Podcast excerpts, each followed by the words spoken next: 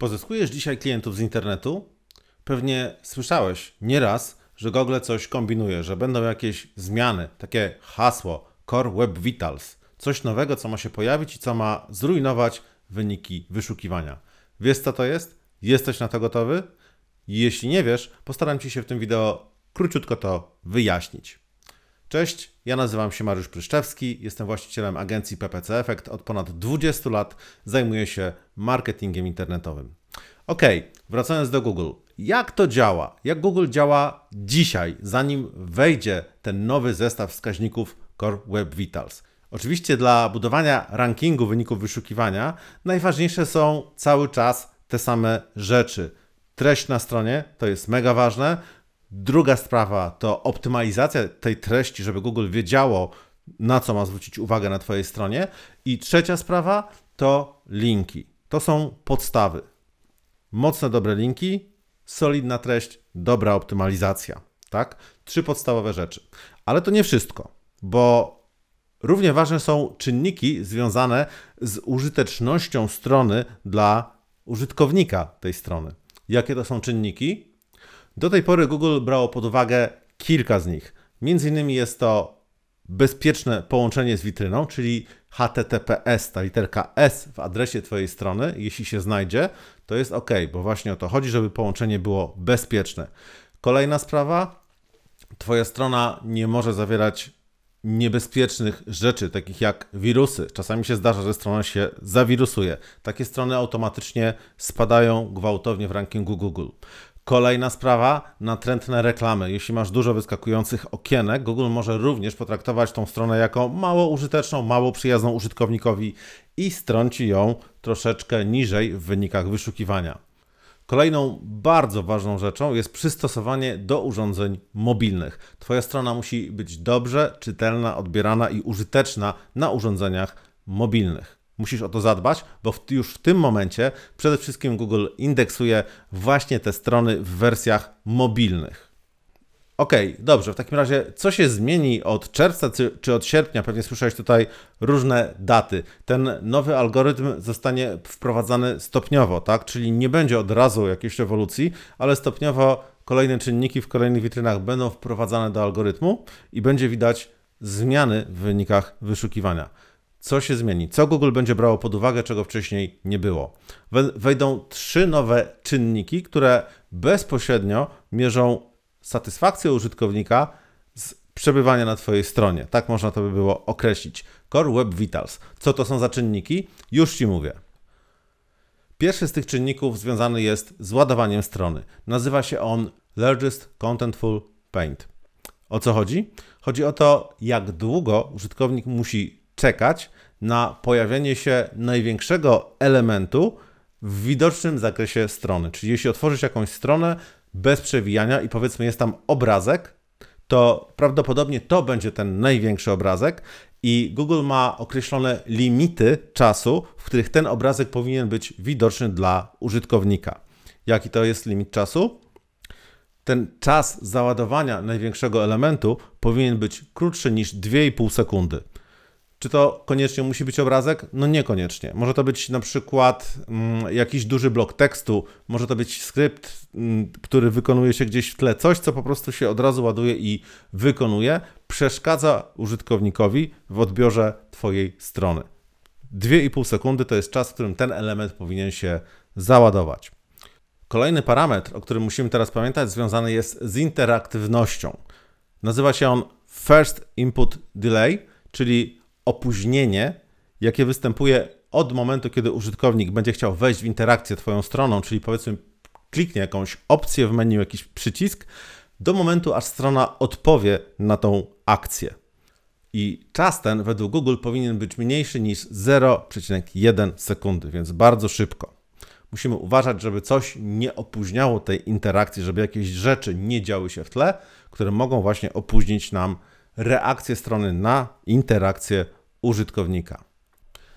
I został jeszcze jeden parametr, mój ulubiony, związany z doświadczeniem wizualnym. Na pewno nieraz widziałeś sytuację, gdzie wchodzisz na jakąś stronę i w tym momencie ładują się jakieś dodatkowe rzeczy. Chcesz już kliknąć przycisk na tej stronie i klikasz, nagle okazuje się jakąś reklamę, która pojawiła się w tym miejscu, gdzie jeszcze przed ułamkiem sekundy był przycisk. To jest tak zwana stabilność wizualna. I Google będzie mierzyć właśnie te przesunięcia elementów w układzie strony. Ten wskaźnik nazywa się Cumulative Layout Shift i oznacza właśnie skumulowane przesunięcia elementów na stronie. Nie potrafię Ci dokładnie wyrazić tego w centymetrach, w punktach, natomiast Google przyjmuje tutaj skalę i według tej skali ten skumulowany wskaźnik nie powinien być większy niż 0,1. Jeśli jest większy, to źle. Twoja strona będzie oceniana jako mniej zgodna z oczekiwaniami użytkowników. Dlaczego Google w ogóle się w to bawi? Dlaczego zależy mu na tych doświadczeniach użytkowników?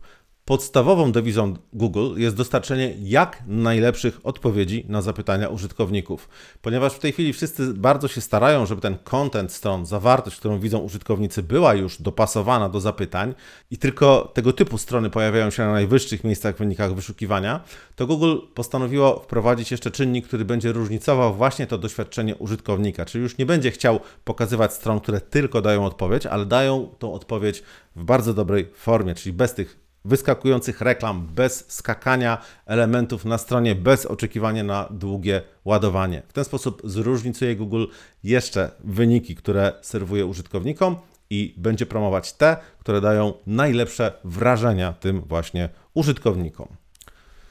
No dobrze, a jak sprawdzić, czy Twoja strona jest dostosowana do tych nowych wymagań, do tego nowego algorytmu? Tutaj musisz wiedzieć, że są dwa rodzaje wskaźników. Google zbiera informacje o tym, co już się działo na Twojej stronie z przeglądarek użytkowników. Jak wiesz, Google jest autorem przeglądarki Google Chrome i ma dostęp do danych właśnie z tej przeglądarki, więc jest w stanie sprawdzić, jak w rzeczywistych warunkach użytkownicy odbierają Twoją stronę, co się na niej dzieje, tak? Czyli Chrome bezpośrednio mierzy te wszystkie interakcje i przesyła do Google. I teraz, jeśli Google zbierze wystarczająco dużą ilość danych od tych rzeczywistych użytkowników, to jest Ci w stanie pokazać właśnie te parametry na podstawie rzeczywistych użytkowników, na podstawie doświadczeń rzeczywistych użytkowników.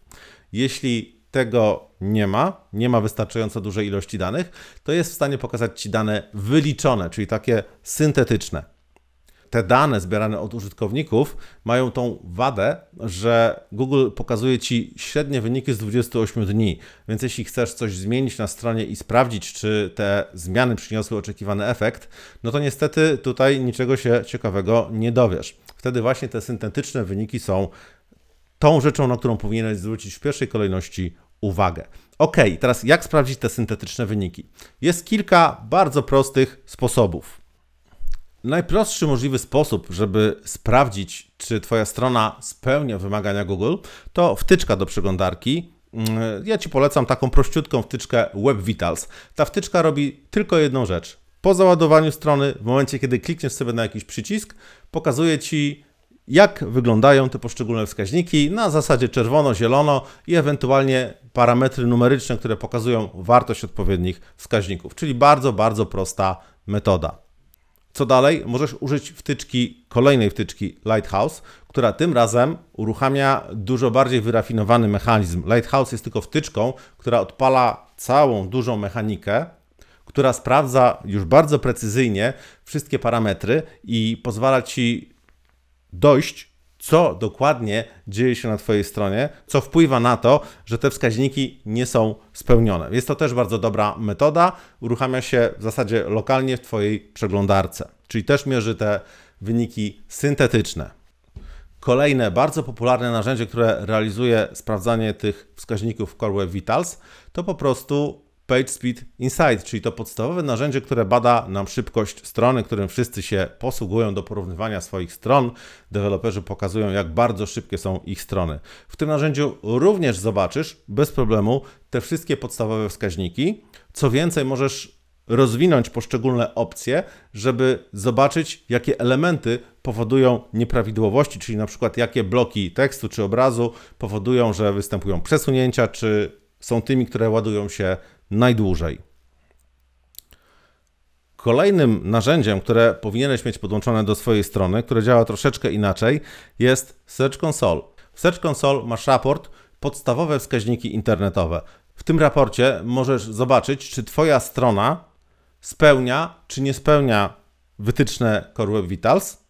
I dodatkowo Search Console pokaże Ci przykładowe strony z Twojej witryny, które nie spełniają poszczególnych parametrów, po to, żebyś mógł na ich przykładzie przeanalizować dokładnie problemy, które występują na tych stronach i żebyś mógł je poprawić.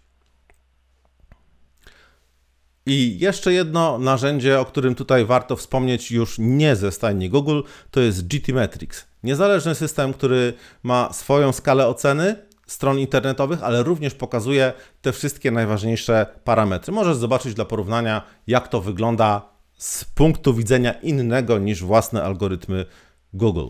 Ok, teraz w jaki sposób możesz poprawić parametry swojej strony, żeby spełniała ona wymagania Google?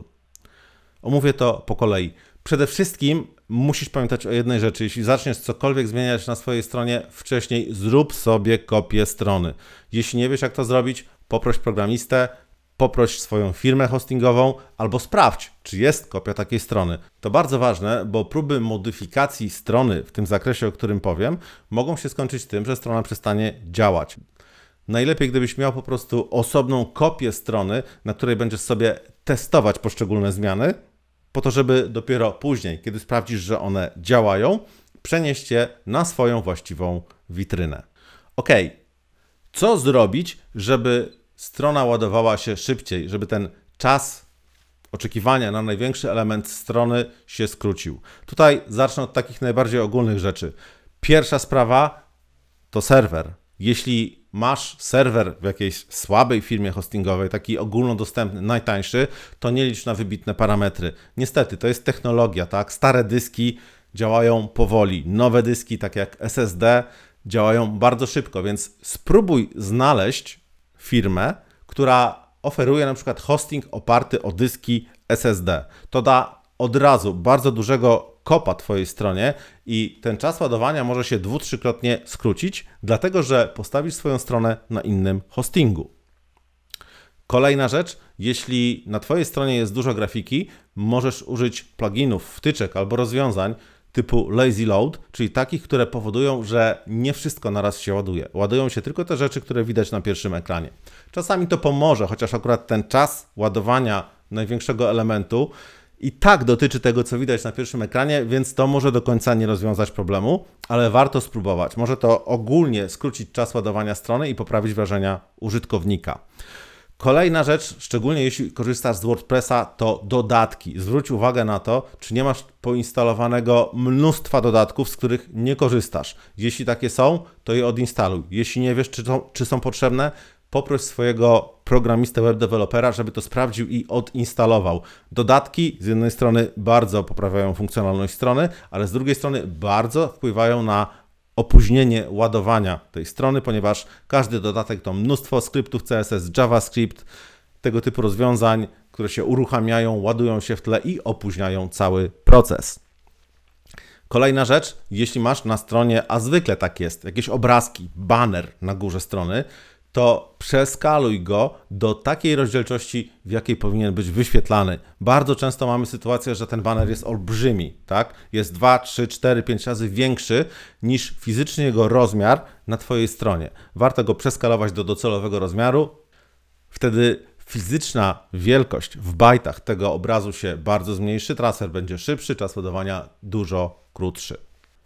Kolejna sprawa, jeśli masz na przykład banner, ale taki z tłem, tak, gdzie obraz jest w tle, możesz go skompresować dużo bardziej. Tak? Jeśli na wierzchu są jakieś litery, takie elementy, które przesłaniają ten banner, to spokojnie możesz skompresować ten banner w tle dużo, dużo mocniej. Nie wpłynie to na odbiór wizualny, ale już na czas ładowania zdecydowanie. I kolejna sprawa, najtrudniejsza, to usunięcie niepotrzebnych skryptów JavaScript i arkuszy stylów CSS.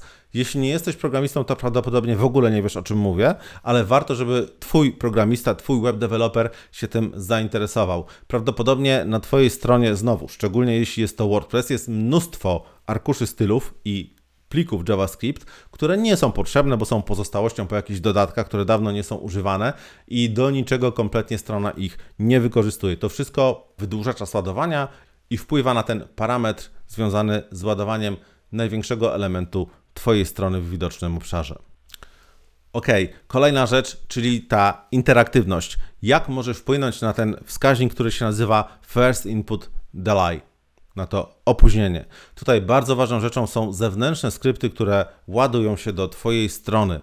O co chodzi? Są to na przykład Analytics, to są wszelkie skrypty pomiarowe z różnych systemów, Pixel Facebooka, to są skrypty śledzące zachowania użytkownika mnóstwo rzeczy, które ładują się z zewnętrznych serwerów. Oczywiście mam świadomość, że niektórych rzeczy nie wyłączysz, bo są ci po prostu potrzebne, ale zastanów się, czy na pewno, czy już nie wiesz wszystkiego, na przykład na temat zachowania swoich użytkowników i być może nie musisz cały czas śledzić, co oni robią na Twojej stronie, jak ta myszka porusza się po ekranie. Być może to już jest niepotrzebne, a zdecydowanie wpływa to właśnie na tą interakcję, bo skrypty muszą się wykonywać. Każde kliknięcie musi być zarejestrowane, przetworzone, wysłane gdzieś na serwer. To zdecydowanie wydłuża czas odpowiedzi Twojej strony. I jeszcze jedna rzecz, którą tutaj można zrobić, znowu związana niestety z oprogramowaniem, to część skryptów, które są wykonywane na stronie, może się ładować asynchronicznie, bo nie są one potrzebne od razu przy ładowaniu strony. Obsługują jakieś interakcje, ale takie, które zachodzą dopiero trochę później. Więc tutaj znowu możesz poprosić programistę, żeby sprawdził, czy są takie skrypty i być może można je przełączyć do pracy w tryb asynchroniczny. Jak to zrobić? Tutaj Ci tego nie powiem, bo to jest zbyt techniczna rzecz. Będzie o tym osobne nagranie. Obserwuj mój kanał Możesz go zasubskrybować, możesz polubić mój fanpage, albo możesz się zapisać do naszej grupy na Facebooku Prosto Marketingu, żeby te informacje Ci nie umknęły. Ok, i została nam jeszcze ostatnia rzecz, ta stabilność wizualna. Co tutaj możemy zrobić? Jest kilka prostych zasad. Pierwsza sprawa, wszystkie elementy, takie jak obrazki, jakieś bloki tekstu, powinny mieć na sztywno zadany rozmiar bezpośrednio w kodzie HTML, żeby przeglądarka nie czekała, aż coś się wczyta, żeby, żeby wydedukować, jaki rozmiar ma dany obiekt, tylko żeby z góry wiedziała, jakie miejsce należy zarezerwować na przykład na dany obrazek. To była pierwsza sprawa. Druga sprawa, jeśli masz reklamy, tak, czyli masz podpięty na przykład system reklamowy Google AdSense do swojej strony, to Zadbaj o to, żeby wszystkie boksy, w których mają być wyświetlane reklamy, miały sztywny, z góry ustalony rozmiar, żeby nie było tam przypadkowości, że raz ładują się reklamy mniejsze, raz większe. Kolejna sprawa, bardzo często spotykana, która miała przykryć właśnie wolne ładowanie strony, to ekran z ładowaniem strony, gdzie się kręci jakieś kółeczko, widać jakiś postęp ładowania. To również jest element, który w pewnym momencie znika i Google weryfikuje, że nastąpiło bardzo duże przesunięcie elementów strony, bo zamiast jednej płachty, gdzie było małe kółeczko, nagle pojawiła się cała treść. Jeśli możesz, to z tego zrezygnuj. Jeśli zadbasz o te poprzednie parametry, o których mówiłem, to Twoja strona powinna się ładować dużo szybciej i to kółeczko nie będzie już potrzebne. I ostatnia techniczna rzecz to możesz użyć wstępnego ładowania czcionek, czyli takiego działania, które powoduje, że zanim jeszcze system zdąży cokolwiek wyświetlić, pliki czcionek zostaną już pobrane z zewnętrznego serwera i nie będzie takiego efektu, że najpierw próbuje przeglądarka wyświetlić cały tekst za pomocą domyślnej czcionki, a dopiero potem nakłada na to czcionkę zaczytaną z internetu, co powoduje nagłe skoki tego układu. I to tyle. Jak konkretnie zbadać, jakie skrypty, jakie pliki CSS powodują problemy, jakie obrazki są tymi największymi elementami, które Google musi wczytać i które wpływają na parametry Core Web Vitals, powiem w innym osobnym nagraniu. Bierz się do pracy, sprawdź za pomocą tych darmowych narzędzi, o których powiedziałem, jak to wszystko wygląda w Twojej witrynie, popraw sam albo zdać programiście i bądź gotowy na to, że już całkiem niedługo Google zmieni ten algorytm i prawdopodobnie wyniki wyszukiwania ulegną bardzo dużym przetasowaniom. Pozdrawiam Cię serdecznie i do zobaczenia następnym razem.